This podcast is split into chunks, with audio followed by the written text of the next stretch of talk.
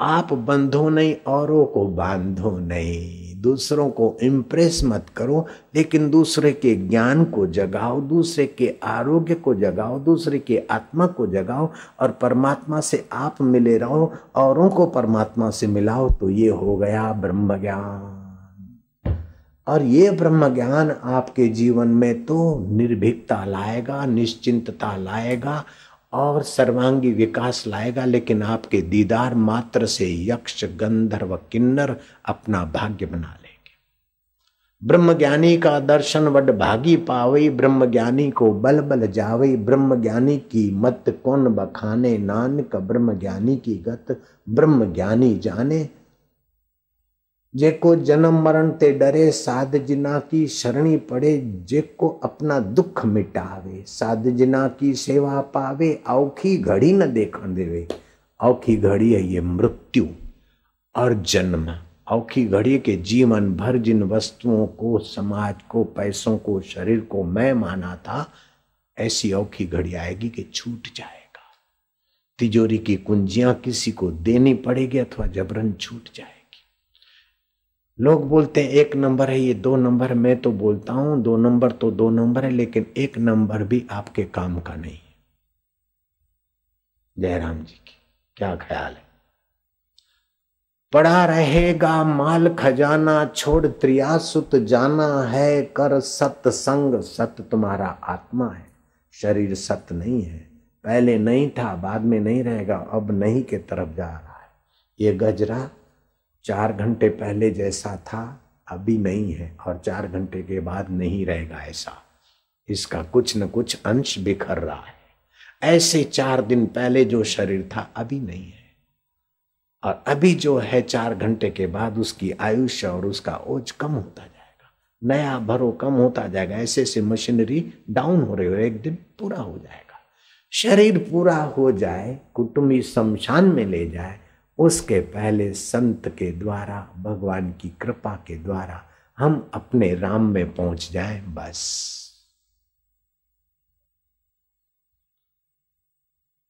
पत्नी से नाराज़ हो गए तो सत्संग में नहीं जाते नहीं ज़रूर जाना चाहिए। पति से नाराज़ हो गए, सत्संग में नहीं जाते। जो पत्नी के निमित्त सत्संग में आते हैं, उनको पत्नी का धन्यवाद करना चाहिए। जो पति के निमित्त सत्संग में आ जाते हैं, उनको पति का उपकार मानना चाहिए। जो किसी मित्र के निमित्त सत्संग में आ जाते हैं, उनको मित्र का उपकार मानना चाहिए। और कोई दुख के निमित्त भी सत्संग में आ जाते तो उस दुख का उपकार मानना चाहिए। दुख दाता का उपकार मानना चाहिए, क्योंकि सत्संग की एक घड़ी, आधी घड़ी, आधी में पुण्य आध तुलसी संगत साधकी हरे कोटि अपराध। ऐसे से महापुरुष मेरे मित्र रहे, जो अदृश्य हो जाते, उनको मैंने देखा। ऐसे ऐसे सत्पुरुषों से मैं मिला, जो काक मुद्रा करके वायु पीते और पेड़ पर ही रहते। लेकिन सत्संग के आगे वो सब अपनी जगह पर तो व्यास जी ने समाज को सत्संग मिले, इसलिए बहुत ऊँची सेवा की। यमुना के द्वीप में जन्मे और काले रंग का शरीर था, इसलिए उनका नाम कृष्ण द्वीपायन पड़ा। वेदों का विभाग किया, उसलिए उस महापुरुष का नाम व्यास ही पड़ा। विद्वता में पराकाष्ठ। बाल्यकाल में ही माँ को कहा कि, माँ, मुझे आज्ञा दीजिए, मैं समाधि करने जाऊँ, ध्यान बेटा होता है माँ बाप के काम आने और तुम अभी से चले जाओगे। बोले, जब याद करोगी, कष्ट के समय तो मैं आ जाऊँगा।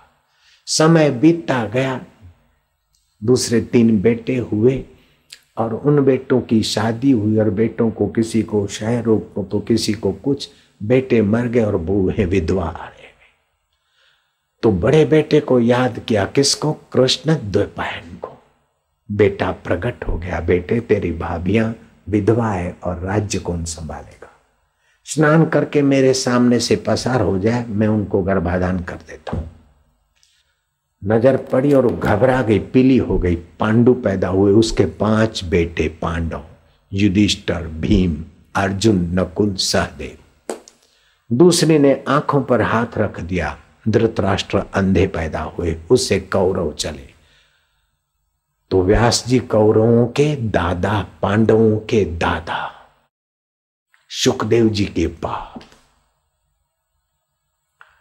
वशिष्ठ जी के प्रपोता, शक्ति के पोता, पाराशर के पुत्र, सुखदेव जी के बाप और पांडवों के दादा।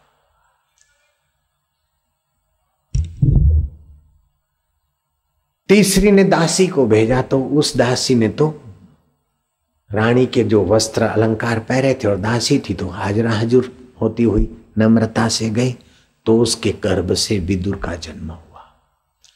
महाभारत का युद्ध अवश्यम भावी था। व्यास जी ने और कृष्ण जी ने प्रयत्न किया, लेकिन तर तीव्र जो घटना घटनी होती है, वो तो घटती है।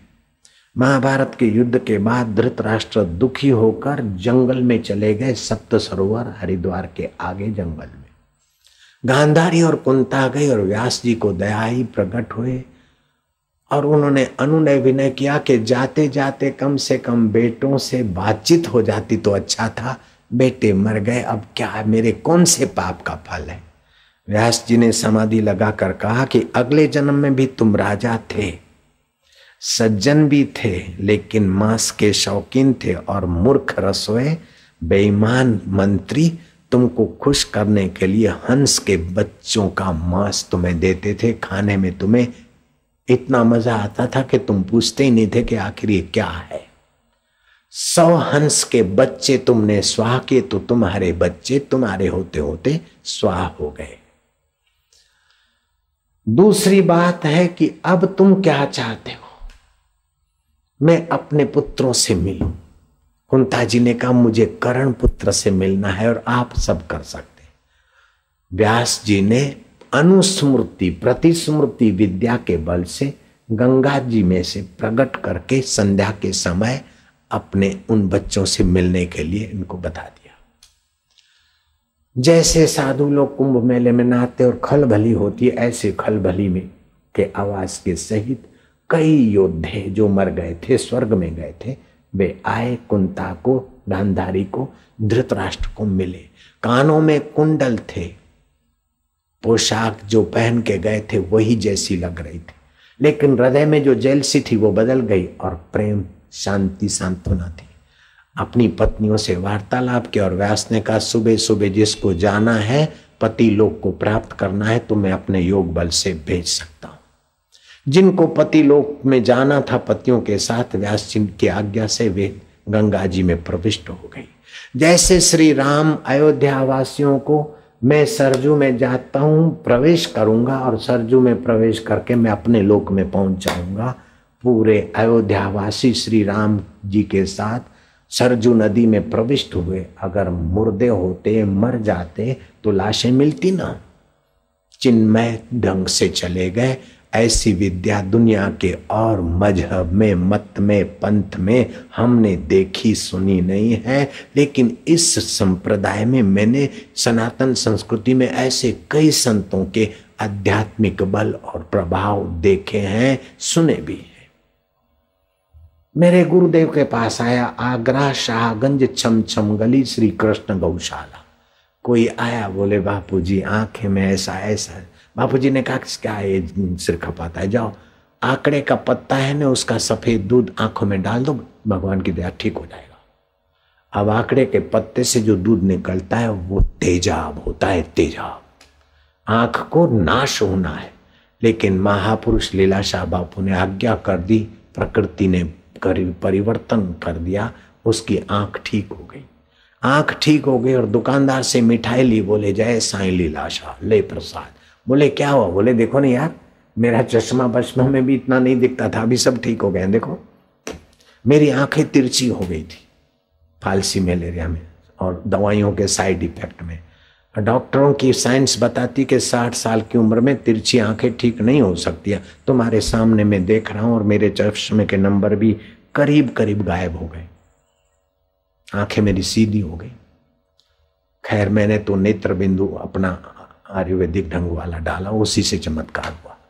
वो आंकड़े के पत्ते के दूध से ठीक हो गया। दुकान वाले ने पूछा, कैसे फ़ायदा हो बोले ऐसे हुआ, वो उठा और वही आंकड़ा तोड़ा और डाला तो अंधा हो गया। तो आपके उस वास्तविक मैं आत्मा में सृष्टि करने की ताकत है, पालन करने की ताकत है। इसी में टिके हुए ब्रह्मा जी सृष्टि करते हैं, इसी में टिके हुए विष्णु जी पालन करते हैं, इसी में टिक कर शिव जी संहार करते नवीनता लाने को। और आप भी उसी सत्ता से इस शरीर का पालन करते हैं। इसी सत्ता से माँ बच्चे को दूध बनाकर पिलाती है। सारे दुनिया के साइंटिस्टों को चैलेंज करो कि दाल, रोटी, सब्ज़ी, सलाद, दही, चावल लो किसी मशीन से माँ के शरीर में दूध बनता है, ऐसा बना के दिखाओ। बकरी चारा चरती है, वैसे का वैसा चारा दो किसी मशीन से दूध बना के दिखाओ। इस प्रकार का नहीं बनेगा। तो वह सत्ता कैसी कला कुशल से संपन्न है? भरण पोषण करने वाली भगवत सत्ता हर जीव में है और जीव उससे अनजान है। जानकारी सत्संग से मिलती है, इसलिए उस सत्संग में एक कदम चलकर पहुँचे तो एक यज्ञ का फल होता है। अभी आपको वो फल हो रहा है। जब बैठते हो तो भक्ति योग फलित होता है, सुनते हो तो ज्ञान योग फलित होता है। और सत्संग में सामूहिक तुम कीर्तन करते हो तो भगवान नाम की तुमुल ध्वनि पुकार पैदा होती है। भगवान कहते हैं ना हम वसामी वैकुंठे योगी नाम हृदय न वाहा, मद भक्ता यत्र गायंती तत्र तिष्ठामी नारदा। कभी कभार में वैंकुट नहीं होता हूँ, योगियों के हृदय को लांग जाता हूँ, लेकिन जहाँ सूर्य, वहाँ प्रकाश, जहाँ चंदा, वहाँ चांदनी, जहाँ संत, वहाँ सत्संग और जहाँ सत्संगी और संत और मेरी चर्चा है, मैं लोगों के हृदय में वहाँ आनंद रूप से, शांति रूप से, ज्ञान रूप से, माधुर्य रूप से अपने चैतन्य प्रभाव में प्रकट होता हूँ। इसलिए सत्संग की बड़ी भारी महिमा है। आपको व्यास जी की स्मृति के लिए ये व्यास पूनम मनाने का देवताओं ने जो वरदान दिया कि इस व्यास पूनम को जो मनाएगा, उसको वर्ष भर की पूर्णिमाओं का पुण्य लाभ होगा। इस महापुरुष का अषाढ़ी पूनम को जन्म हुआ था। इसी महापुरुष ने श्रीमद भागवत और सत्रह बारह, सत्रह दूसरे पुराण रचे और व्यास पीठ पर आज भी कोई भागवत की कथा करता है तो व्यास जी का नाम जुड़ता है। कि सत्संग व्यास पीठ पर फलाने महापुरुष विराजेंगे। और व्यास जी शंकराचार्य के शंकराचार्य के गुरु के, गुरु गोविंदाचार्य, गौडपादाचार्य, इन सभी के गुरु थे, वो प्रकट होकर दर्शन दिए थे, मार्गदर्शन दिए थे। अगर आद्य शंकराचार्य को मार्गदर्शन देने वाले और पूरे मानव समाज का मंगल चाहने वाले व्यास जी की कृपा नहीं होती तो गुरु ग्रंथ साहिब भी नहीं होता। जयराम जी की। व्यास जी की कृपा नहीं होती तो तुम और हम इतने मौज में और इतनी तपस्या के धन से संपन्न नहीं हो सकते थे। तो आप और हम ऋणी हैं उस महापुरुष के जिन्होंने वेदों का विभाग किया। हम आप ऋणी हैं उन व्यास जी के जिन्होंने मानव जात का सर्वांगी विकास करने के लिए विभिन्न भिन्न ग्रंथ रचकर मानव को अपने महेश्वरत्व में जगाया। और ये अषाढ़ी पूनम में साधु संत भी एक जगह पर रहकर साधना करते थे परंपरागत। और ये अषाढ़ी पूनम में पुराने साधकों के संपर्क में नए आते हैं तो नयों को पुरानों का सहयोग मिलता है और पुरानों को नया पाठ मिलता है और नयों को भी नई प्रेरणा मिलती है। तो इस व्यास पूर्णिमा का आपको सभी को धन्यवाद है।